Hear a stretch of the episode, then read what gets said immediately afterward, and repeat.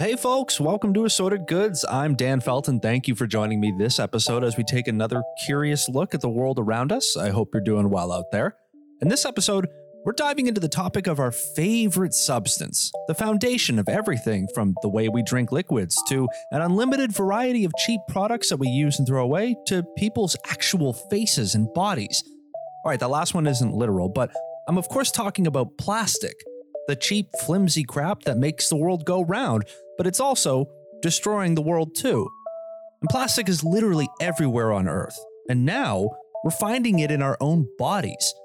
All right, maybe that joke I just made was actually accurate after all, but figuring out what the current state of plastic is here on planet Earth, what it's doing to us and our world, and why nothing is actually being changed along the way. All that coming up here on Assorted Goods. And remember, if you like the show, hit that subscribe button on whichever app you are listening on, or simply just tell a friend about it. Or don't, and keep all the nuggets of information you learned to yourself, and then talk about them like you've learned it all on your own you know, whatever floats your boat. All right, let's just get going and start the show. Assorted Goods is produced by Disinformed Media in association with Verboten Productions. Promotional support comes from the Always Up Network and DeanBlundell.com. At the end of March, a study was published in the journal Environment International, where researchers for the first time have found microplastics in human blood. Human blood! And that's simply part of a developing trend right now. Airborne microplastics are showing up in people's lungs and in the placentas of newborn babies and their mothers. Nothing like a family tradition. Microplastics are also being found in plant life, in the food we eat, in air, rainwater, the oceans. They are seriously everywhere. This is a plastic planet we're living on now. We're about halfway to becoming real life action figures walking around the universe's biggest dollhouse. Oh, I can't wait to have some go go gadget limbs. Think of the awesome potential. Now, all of this is on top of the fact that our landfills, rivers, and the oceans themselves are positively overwhelmed with plastic, and that each and every day, more and more empty Coke bottles, straws, and used dildos float their way out into the environment, break down, enter the water cycle. Remember fourth grade science now, and in turn, end up on our dinner plates and in our bodies. That's right, you've got used dildo in your body. Ah, we really are all connected, man. Now, you may remember that in the first months of the COVID pandemic that these stories came out about how the environment was healing because of everyone being locked down, social distancing being in effect. Air pollution got better greenhouse gas emissions were way down. Yay! Problem solved. All it took was a globally deadly virus that kept us all inside to reduce the effects we have on the planet. But, well, it really wasn't all that simple because at the same time that we were setting a record for how few people were driving, we were also massively increasing the use of plastic products, personal protective equipment like masks and gloves. And then there's COVID testing kits not to mention all the disposable products that were used to reduce the spread of COVID, meaning more single use plastics. Those all went way, way, way, way, way up. Add in the fact that in some countries, COVID lockdowns kept recycling plants from running, and we've robbed Peter to pay Paul, reducing air pollution, sure, but making our garbage problem much worse. Right now, it's estimated that globally we produce over 380 million tons of plastic each and every year, which I know it's a number so big that it's like me asking you to imagine how many grains of sand there are on a beach or how many different cryptocurrencies there are to invest in. But here's a rapid fire round of statistics for you. About 50% of that 380 million tons are single use plastics, and around 8 to 10 million tons of that plastic ends up in our oceans every year. Estimations right now point to there being somewhere between 15 and 50 trillion pieces of plastic in the oceans right now, with over a million creatures being killed by plastic every year in the oceans. The next remake of The Little Mermaid is going to be really dark. I get this. According to a study from the Ellen MacArthur Foundation, by 2050, there would be, by weight, more plastic in the ocean than fish. Now, that's been a little bit disputed because the numbers used for that study are uncertain. But the thing is, all these numbers are a little uncertain. Why? Because the ocean is freaking huge.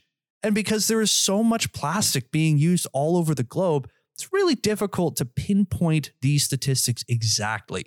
It's really hard to nail down precise numbers because we simply can't see all the crap that is both floating on the surface of the oceans and whooshing around in the currents below. But we do know there's a lot. There's going to be a lot more, and it's all very, very, very, very, very bad for everyone. Consider the Great Pacific Ocean Garbage Patch, which, according to the Ocean Cleanup Project, is estimated to be about 1.6 million square kilometers, or about three times the size of France, or twice the size of Texas, since we know how much Texas loves to brag about how giant their stupid state is.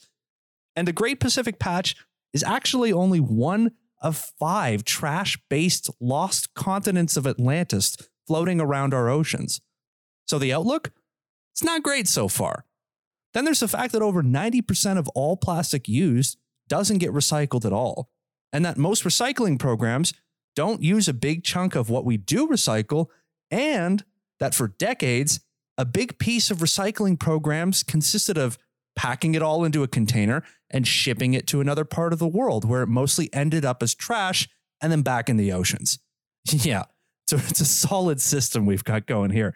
So when you're constantly worrying about sorting your recycling because the city workers refuse to take it if it isn't sorted perfectly, just remember it's not doing much good, anyways. Recycling programs have, in reality, always been a way to shift the onus of garbage and plastic onto the consumer and divert the problem away from the central culprits, the manufacturers of these products. But we will get back to that as we go along here. And then there's this last tidbit that is just so much fun. Every piece of plastic ever made, ever still exists and will easily outlive both you and me. Hooray! Plastic can take a thousand years to break down. And here's a thought experiment. If Leonardo da Vinci was pounding a Coke Zero while painting the Mona Lisa, that bottle would still be out there floating around. Da Vinci was, of course, big on zero sugar, as we all know. So then, how the hell did we get here? living on a planet that now has the chemical makeup quickly approaching Barbie doll level. Let's do a speed run of the history of plastic, or I'll use a classic podcasting cliche for you. In order to understand the current plastic crisis, we've got to go back, way back, to when plastic was first invented. I'll insert an ad for car insurance or a mattress and assorted goods is almost a real show. But the word plastic means pliable and easily shaped which makes sense. But plastic itself, as we know it at least, is made up of polymers, which are long chains of molecules. Plastic is a synthetic polymer.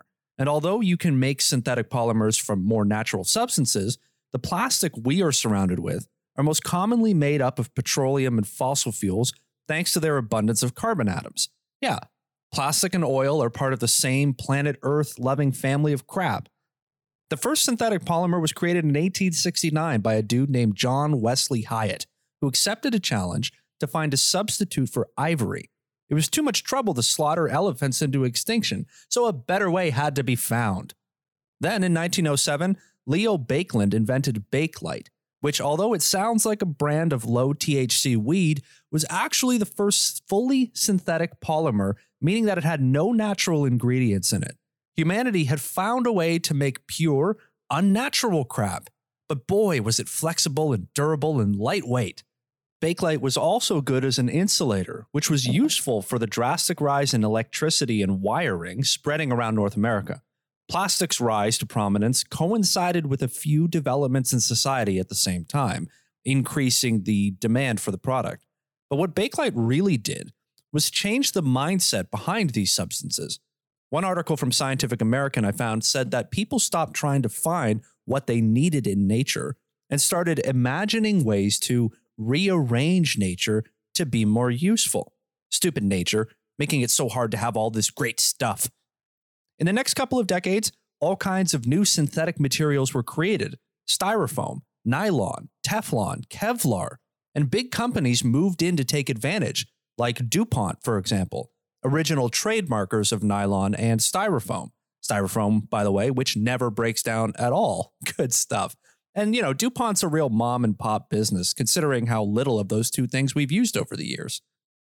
Now, World War II had a lot to do with plastic becoming the substance of the consumer based future, with production of plastic quadrupling between 1939 and 1945 from 213 million pounds to 818 million. But once the war was over, production couldn't just stop. Oh, oh, no, no, no, no, no, no, that would be bad for business. So companies like DuPont, in fact, mainly DuPont, but they push for a wide range of products made with these new synthetic materials to be sold to the now booming post war middle class of folks with newly built homes, good jobs, and an insatiable boredom that can only be cured by spending money on shiny objects that fill the gaping holes in our souls. And thus, plastic became the backbone of a global consumer economy. And since dealing with waste and environmental effects are nothing but a net loss for the big companies of the plastic world, nothing was done to get ahead of the waste problem. It's like a kid pushing a mess they made under the couch. The big business of petrochemicals, aka plastics, pretty much looked the other way while finding the next thing to sell, and thus here we are. But this is the crux of it all, though. We're simply paying the debts we've been incurring for over a century now. Our global economic system, our consumption based culture, our mindsets of toss it and forget it have led to this practical land masses of trash floating around the oceans, landfills filled with shit that will last a thousand years, and now babies being born with plastic in their bodies. So, how did we get here? Simply put, because we never gave a shit. And I'm not here to preach. My recycling bin, as I'm writing this, is filled with plastic, mostly Coke Starlight bottles. Dear God, why is this sugary crap that tastes like Coca Cola mixed with cough syrup at first now a beloved member of my junk food indulgences? Ugh. But the problem is what these plastics are doing to us. Just for a minute, close your eyes and imagine with me, if you will. Unless you're driving, don't do that then. But just imagine eating a pile of plastic bags. Hmm. Think how chewy they'd be. They don't break down, so how would you know when to swallow if they never change consistency? And then the stomach pains. Oh, Lord, the stomach pains. But okay, well, right now, researchers estimate that humans are eating about five grams of plastic a week, or the equivalent of about a credit card worth of plastic. Mmm, num, num, num, num, num, num, num. Over the course of a lifetime, researchers estimate that we ingest about 40 pounds of plastic. And these numbers vary depending on where you live, for one, but also based on your dietary habits. Drinking more bottled water? Yep, more plastic for you. According to a study from the University of Victoria, an average American adult ingests between 126 and 142 particles of microplastics every day and inhales another 132 to 170 particles. You're damned if you eat, and you're damned if you breathe. And even more scary, is the fact that these studies only examined about 15% of the average person's caloric intake. Meaning, yes, the numbers are probably much, in fact, are much, much, much higher. Move over credit cards. It's time for the main course of eating your TV remote. Mmm, yummy. Now, of course, you might be thinking, I'm not eating plastic. I would know if I was eating plastic. Well, as much as every piece of plastic ever made still exists, it does still break down. It just breaks down into these tiny little particles that we call microplastics, which are under five millimeters in size and therefore get into absolutely everything with ease. So, yes, you aren't eating a plastic bag in full, but say you're eating a piece of fish, and when it was still fluttering around in the ocean, that fish was taking in tiny bits of broken down plastic that then got into its body and ended up being mixed into your fish and chips. And now the researchers come around to realizing that the circle of life has a hitchhiker on it in a century of broken down plastic bits. We eat it, we poop it out, it goes back into our water filtration systems, it finds its way back into the environment, and so on. Little bits of microplastic really get a front row seat to everything that goes on on this planet. And this is what we're dealing with. A century of petrochemical production of plastics of all kinds, a rapid consumption based culture that is always buying and tossing things away, myself included, absolutely no effective waste management strategies, and then the environment breaking this crap down into tiny microparticles that in turn end up in our air, water, food, killing species of all kinds, and settling all snugly into our blood, our lungs, and hell, even our newborns. Researchers are finding microplastics in some of the most remote regions of the planet, too. Nowhere is safe. So you can probably guess what this all means, right? What is this direct injection of plastic into every part of our natural world doing to us? Well, it's not making us lightweight, flexible, and extra durable, that's for damn sure.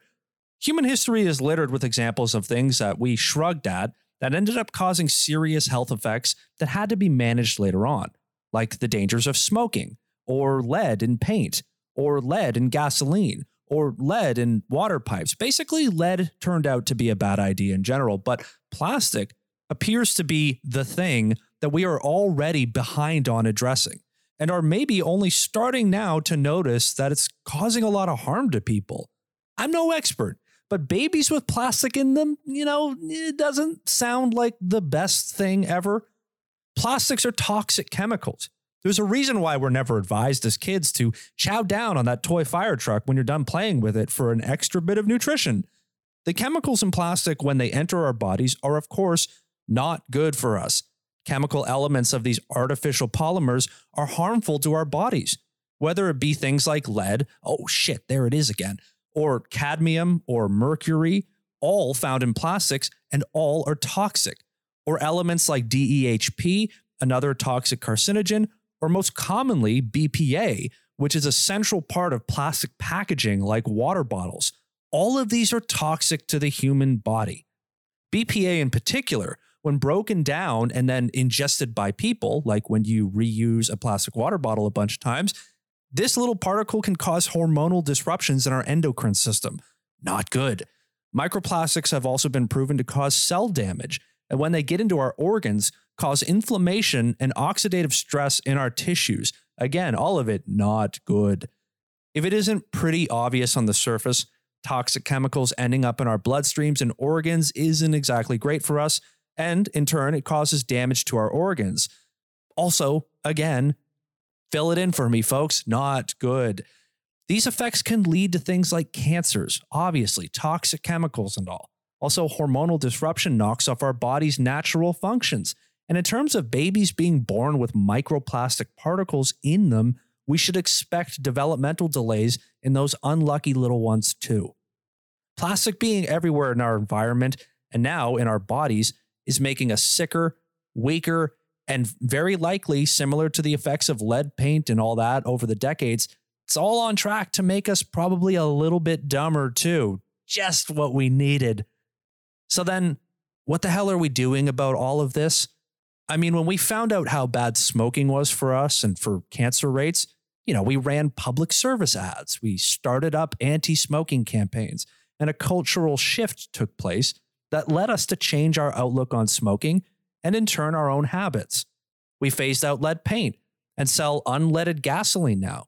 We recognized there were issues and long term health effects that have their own cost on our healthcare system. It has an economic effect as well. And in turn of those things, we adapted. So why not the same thing with plastic? When researching this topic, I actually saw the suggestion that the chemical byproducts of plastic being seen as harmful to humans was actually being brought up as early as the 1960s and 70s, and yet nothing's changed. Well, if you've listened to Assorted Goods before, you know that this is where I set you up for the mid episode break and then lure you in into meeting me on the other side for more.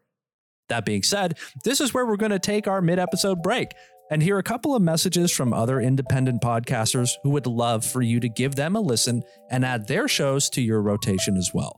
And when Assorted Goods comes back, why nothing is being done about our plastic problem, and who's been getting in the way of meaningful change. Stick around, Assorted Goods will be right back.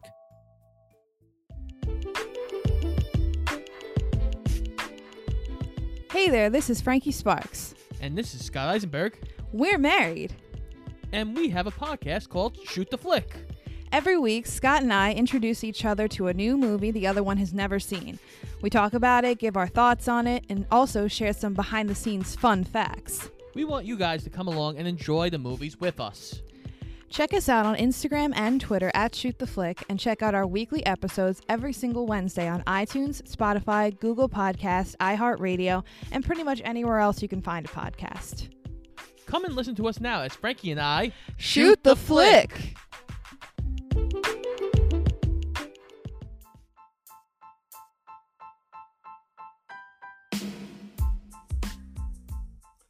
Welcome to another episode of the Hammer Down Sales and Productivity Podcast, where we're going to make you productive and not busy, addressing the needs of business owners and planting the seed for a secure future. Do you want your business to grow and prosper without sacrificing the freedom to live the lifestyle you want? Do you want to build a company that you can cash out and sell one day so you can retire comfortably or go after the next big idea? So ask yourself the following questions. Do I want to become far more successful and productive? Do I want to grow my business to the next level? Do I want a business to work for me or me to work for it? Do I want to develop a dominating team of employees? And do I want a business that is both fun and profitable? Remember, action, attitude, and approach. And we're here to help you with that.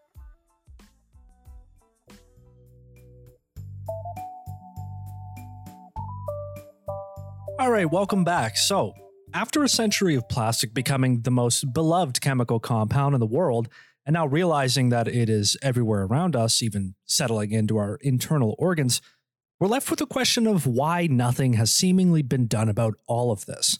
And I'm not so much talking about the fact that we're finding microplastics in our own bodies now. That research is still new. So I'll bend on that point a little bit, I guess. But I, I mean, come on. Plastic pollution and garbage as a whole isn't a new issue that we're dealing with, and any expert probably could have told us a long time ago that this would happen. Plastic bags being found floating in the ocean has been traced back over six decades. And in 1969, at a conference for Dow Chemical, one of the biggest producers of plastic products, one of their own executives pointed out that the durability of these revolutionary new plastic products would also create a waste problem. And that, at the time, his solution would just be to burn it all, which of course would release crazy amounts of toxic chemicals into the air. But more importantly to the petrochemical industry, it would have been too damn expensive to deal with, of course. Now get this. Remember that culturally iconic ad with the indigenous man who sheds a single tear at the sight of all the garbage on the beautiful land around him? It's from way back, decades ago. Well, that ad was actually created by Keep America Beautiful, a nonprofit organization that was funded by some of the biggest waste producers in the world, like Coca Cola and Dixie Cup. And their philosophy was exactly what we mentioned in the first half of the episode that the responsibility of all of this trash is on you, the regular person, not them, the producers of it all.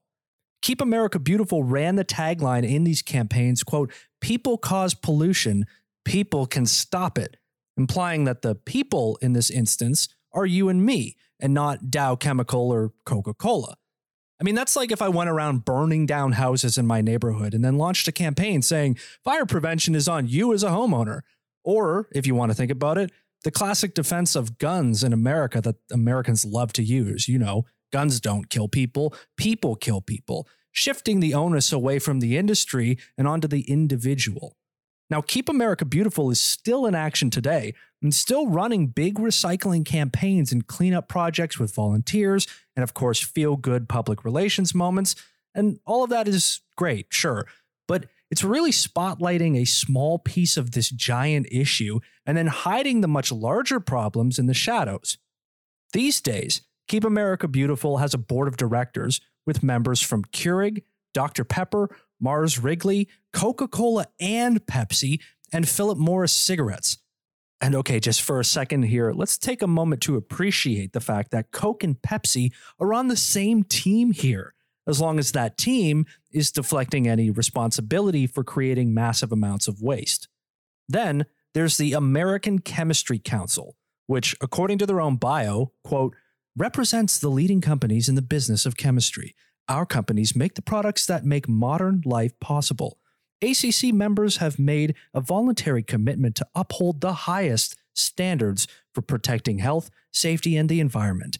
ACC is committed to improved environmental, health, and safety performance through the world class Responsible Care Initiative, participation in which is a condition of ACC membership. Wow, I did that in one take. Way to go. But the American Chemistry Council is known as the representative body for most of the major petrochemical producers in the world. And when I was researching this whole episode, I kept stumbling into pieces with their name attached that indicated that plastic waste isn't that big of a deal and that advanced recycling techniques were being developed and are pretty much the solution to all of our problems. Stop asking questions, shut up now, go away, bye. The Responsible Care Initiative, by the way, is filled with the usual corporate speak. You know, the kind of we're committed to doing blah, blah, blah, blah, blah. We promise and we swear we'll do a whole bunch. It's really your fault, anyways, but okay. And you can actually, on their website for the American Chemistry Council, under the Responsible Care Initiative portion, you can buy a Responsible Care Initiative flag with a Caring Hands logo on it for the nice price of $100. Always be selling. So, okay, we know how this works because it's the usual tale. Big industry finds a way to make money at a mind numbing pace. Their industry causes big problems, and it begins to be clear that people are getting hurt. That big industry then does everything in their power to avoid those facts being known. They fund organizations to lie with a layer of legitimacy, publish journalistic articles made to spread their own BS. And of course, nothing changes. And when it comes to the global problem of plastic pollution, big petrochemical companies and companies that use plastics as a central piece of their products have worked really, really hard to avoid responsibility or accountability. Really is a story as old as time itself. Last year, an Exxon lobbyist was caught on tape saying that the company has actively been working to combat any government regulations on plastics, and that Exxon has been working with, guess who? The American Chemistry Council to run disruption. And one of their most common modes of disruption is by conceding that, well, studies need to be done on the effects of plastics before any laws can be passed, which is really just an attempt at delaying any legislation for as many years as they can while these studies are carried out. But now we're also living in a world where awareness about climate change and its effects are becoming more common, although goddamn slowly, of course. But there is beginning to be a conscious shift away from fossil fuels as an energy source. But remember, big oil has always had a secondary option plastic production.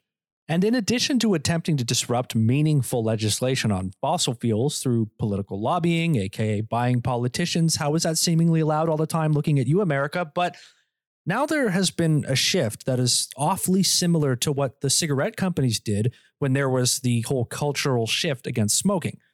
Cigarette companies, when their solid consumer bases in the Western world began to shrink thanks to years of public health messaging discouraging cigarettes, well, they decided to take a lot of their business overseas and even began promoting and selling cigarettes to kids. Seriously, there were no laws stopping them in other countries, and as we all know, you got to start them young. Oil companies now have a similar philosophy, with governments and companies looking into shifting towards renewable energies going green and reducing plastic waste exports to other nations, well, that's going to be a hit to the old bottom line. All hail the bottom line. And so, new opportunities must be explored. Those opportunities? Well, they include the influencing of government policy in Africa. A 2020 report from the New York Times found that big oil lobbyists have been actively working to overturn a plastic bag ban that was passed in Kenya and that, guess who? The American Chemistry Council had been lobbying to disrupt regulations on plastic exports all across North America. Yeah, get this.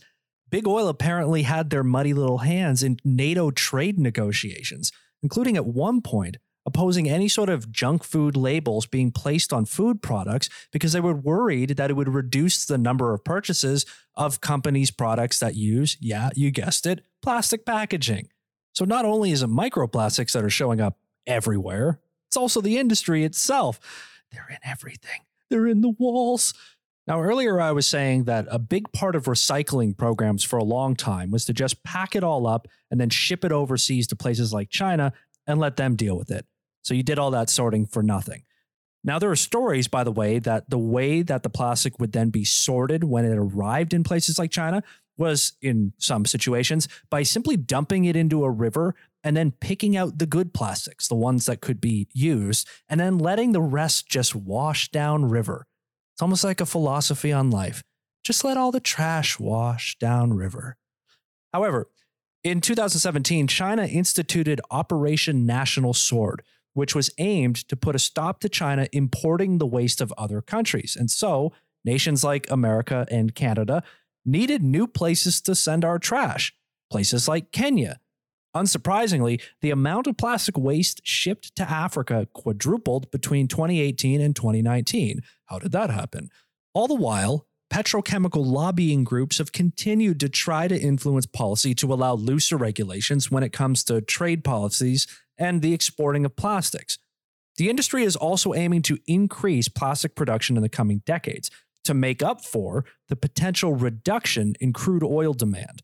And we all know that they will continue to fund nonprofit organizations and political lobbyists who will aim to delay and disrupt anything meaningful being done that goes against their interests. All the while, our health and environment will continue to take the kick in the ass. Now, there's this one article from Vox that I will be sure to highlight after this episode drops, and of course, will be in the episode source list. But this article has some astounding numbers about the effects the plastics industry has on the world in economic terms as well for the number worshippers out there. Now, get this in America, the petrochemical industry receives about $12 billion in government subsidies a year and pays about $2 billion in taxes. Sweet deal. Now, estimations of the total cost of plastic production, environmental side effects, and long term healthcare expenses put that number at about $1,000 per ton of plastic, or about $350 billion a year, which, by the way, is considered an external cost to this massive industry, meaning that we're talking about stuff that the industry has no part in paying for. They just produce what causes these problems and cash in and walk away. So then, what kinds of solutions do we have on the table here? This is always where we end up here on Assorted Goods, is trying to figure out some good stuff, something good, please, I hope. Well, of course, there have been numerous international agreements and targets, such as the Paris Climate Accord, which aim to reduce greenhouse gas emissions, reliance on oil as an energy source, and plastic pollution. But these agreements are basically handshakes and hopes for the best. Many nations in these agreements are falling short of their targets. And if they fail, what's really going to happen to any of them? Who will hold the largest plastic waste producers on Earth accountable if they simply shrug at meeting these already pretty weak targets that they've agreed to? So, this was the part of the episode where I was really hoping for some solid solutions. You know, a, a little light at the end of the plastic filled tunnel now, some of the solutions are the simple ones, the ones you and I have had drilled into our heads for years now reduce, reuse, recycle. Bring a reusable straw everywhere you go. Bring your own bags to the grocery store, all that good stuff. And yes, all of us can play an active role in working through this problem. Our own behaviors do matter a lot, but in reality, the responsibility of regular people is very, very small when held up to the Goliath that is the petrochemical industry and the oil industry. And okay, honestly, here's my problem. Most of the solutions of new ideas that I came across here when trying to find something for the end of this episode were at best half assed solutions. For example, a big idea being pushed right now is to use plastics in construction materials the idea being that you can use recycled plastic as a substitute for some of the chemical elements in things like asphalt, or even as a substitute for wood. And all of that is an all right idea, considering that the boom of construction worldwide has led to shortages of ingredients of things like sand, which are needed for construction and all that. And, you know, finding other uses for recycled materials is a good thing, sure. But I'm going to level with you here, folks. And I'm at a bit of a loss, really, because frankly, I am genuinely demoralized Because when trying to find viable solutions for the plastic problem, everything we've been talking about here this episode, what I ran into again, instead, again and again and again and again, was Goliath. You know who's a big believer in the use of plastics as a construction material substitute? Plastic companies. You know how many articles I found that stated that, hell, sustainable technologies and energy sources are actually more wasteful than plastics and oil? And how just about each time I looked into who was making these suggestions, I found my way back to some sort of foundation that was, yep, you know it, funded by Shell or Exxon or the Council for Plastic Holy Shits. The most viable solution we have, really, honestly, is to flat out stop creating plastic and using it for everything. The solution is absolutely not to just make more and use it in more places forever. Plastic rules. And I know it's a naive idea to suddenly imagine changing a major part of our world on the fly. But in terms of what we've talked about, that's kind of the only option we have. I'm, I'm really not kidding you here. So many things you find when searching for new ideas to combat plastic pollution lead you to the same types of articles, which say things like, yeah, plastic pollution is bad and there's a lot of it. And yeah, we only recycle like 9% of it. But here's an idea let's use that 9% to make more stuff. There are hardly any truly viable ideas as to how we can recycle more than 9% of all the plastic that gets made, or what to do with the plastic we already have floating around our oceans. Just ideas of why plastic is great, why it cannot be beat, and why, if anything, alternatives are far worse. So we got to keep it with the plastics. And remember earlier when I was saying that the whole petrochemical industry is looking to increase production of plastics because they see there being a bit of a reduction in the use of oil for energy needs in the future? Well, their goal is absolutely and directly to create new plastics, not to repurpose old ones. If you actually dig even a little bit into what they're actually saying when they are projecting their future, they are talking about new plastics specifically, not repurposing recycled ones. So don't get that twisted. And this point, this moment of the script where I am right now, was right about when reality struck me or beat me over the head with a big piece of plastic. We live in a world dominated by this industry, so much so that it's extraordinarily difficult to even research real solutions because so much of the information out there is a backdoor suggestion from the plastics industry its goddamn self. Now, take the idea of advanced recycling. It's a real term. Sounds good, doesn't it? Well, what is it? It's actually a flash term used to describe a chemical process where non reusable plastic waste gets broken down with chemicals and heat in order to be disposed of. Chemicals and heat. That sounds interesting if you're wondering, yeah, environmental activists have called this idea essentially burning trash. It's just a nicer way of putting it, I guess. Industry experts say it's actually returning plastic back to its chemical elements. Here, where I live in the province of Ontario, here in Canada, the use of advanced recycling has been embraced by our premier, Doug Ford. A premier, by the way, is essentially a state senator for you Americans. Oh, and we also only have one of them, unlike the weird system you have. So what he says pretty much goes. Ford, by the way, once put the oil industry on notice and demanded that they lower gas prices by 10 whole cents. He said that four years ago and has promised that he's still planning on getting around to it while also embracing an oil industry approved recycling overhaul. Great stuff. If you Google the term advanced recycling, you want to know what the first result is? It's from the American Chemistry Council on that same page one of Google, by the way, nobody looks past page one, anyways, but there's an article from Forbes magazine. Oh, okay. Okay. Forbes, solid publication. I get a lot of research from them. Sounds good. The article's titled, quote, Breakthroughs in advanced plastic recycling will help deliver on sustainability goals. That sounds great. It's just what we want. New recycling, sustainability goals. Works for us perfectly. The author of the article quote, contributor, the Baker Institute. All right, I'm thinking Baker Institute. Sounds like a real thing. So here I go, Googling the Baker Institute, supported in part by Rice University in Texas. All right, academic institution. Sounds good. Please, God. A little digging finds what?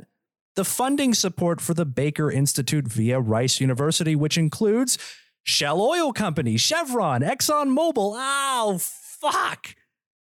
And this is about where I lost any decent feeling in my soul anymore. This truly is plastic world, oil world, whatever. I am a regular dude making a podcast, yelling in my living room right now about an issue and realizing that not only is this maybe the most influential industry in the history of the planet Earth, but they have so much control that even truth itself is almost in their hands completely, and therefore, really, so is any change. You want a solution? We should have stopped making plastic shit dead cold like four decades ago.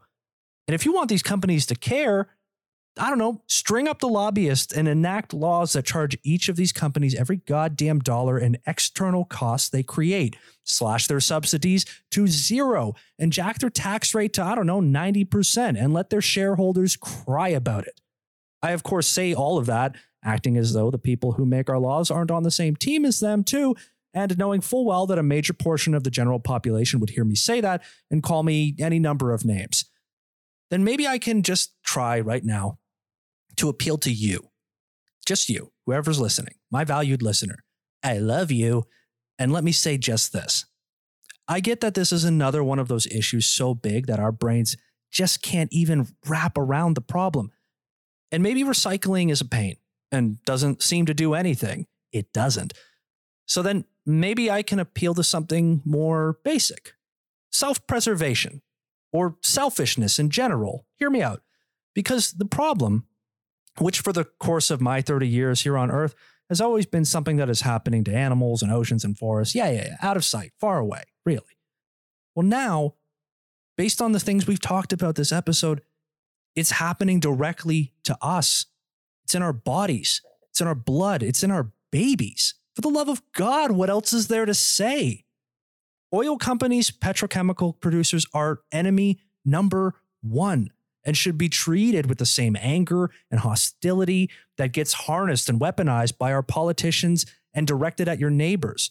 What do you see right now every day when you wake up and you log into social media or you read the news or whatever you do? You see nothing but people at each other's throats over culture war issues. Every minute of every day, it's always some other group's fault for everything. Meanwhile, I cannot find one goddamn article about real solutions to an active and developing public health nightmare that isn't looped back to an oil company. So, hey, reduce, reuse, recycle all you can.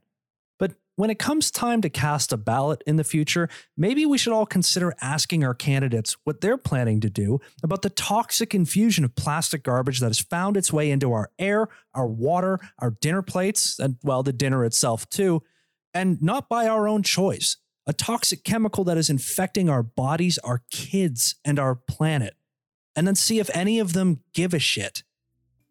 All right, that's it for this episode of Assorted Goods. Thank you for listening. Seriously, I hope you enjoyed it. I hope I didn't drive you nuts at the end. If you want to follow the show on the socials, you can follow me and Assorted Goods on Twitter and Instagram. The handle on both platforms is at Disinformed Dan. I'm sure the oil companies would agree. You can also visit the website disinformed.ca, where you can find show notes for each episode, which also includes the sources used for the information in the episode. And if you want to support Assorted Goods, all I ask is that you hit the subscribe button on whichever app you're choosing to listen on, and of course, just to tell a friend about the show. Send them a link, get them on board. And if you want to email the show, you can reach me through the contact page on disinformed.ca or just make it easy and email me directly at dan at disinformed.ca. And folks, if you can find me reliable, uncorrupted information on plastic solutions, please send them to me. They are hard to find, and my frustration boiled over at this point, I admit. The music for this episode was created and produced by my talented brother, David Felton. Thank you, brother, as always. And credit for the information used in this episode goes to the journalists, academics, writers, editors, and everyone involved who isn't bought or influenced by the oil industry in keeping people like me informed so I can provide people like you with a quality show. Thank you again for listening. Take care of each other out there. And I will catch you next time here on Assorted Goods.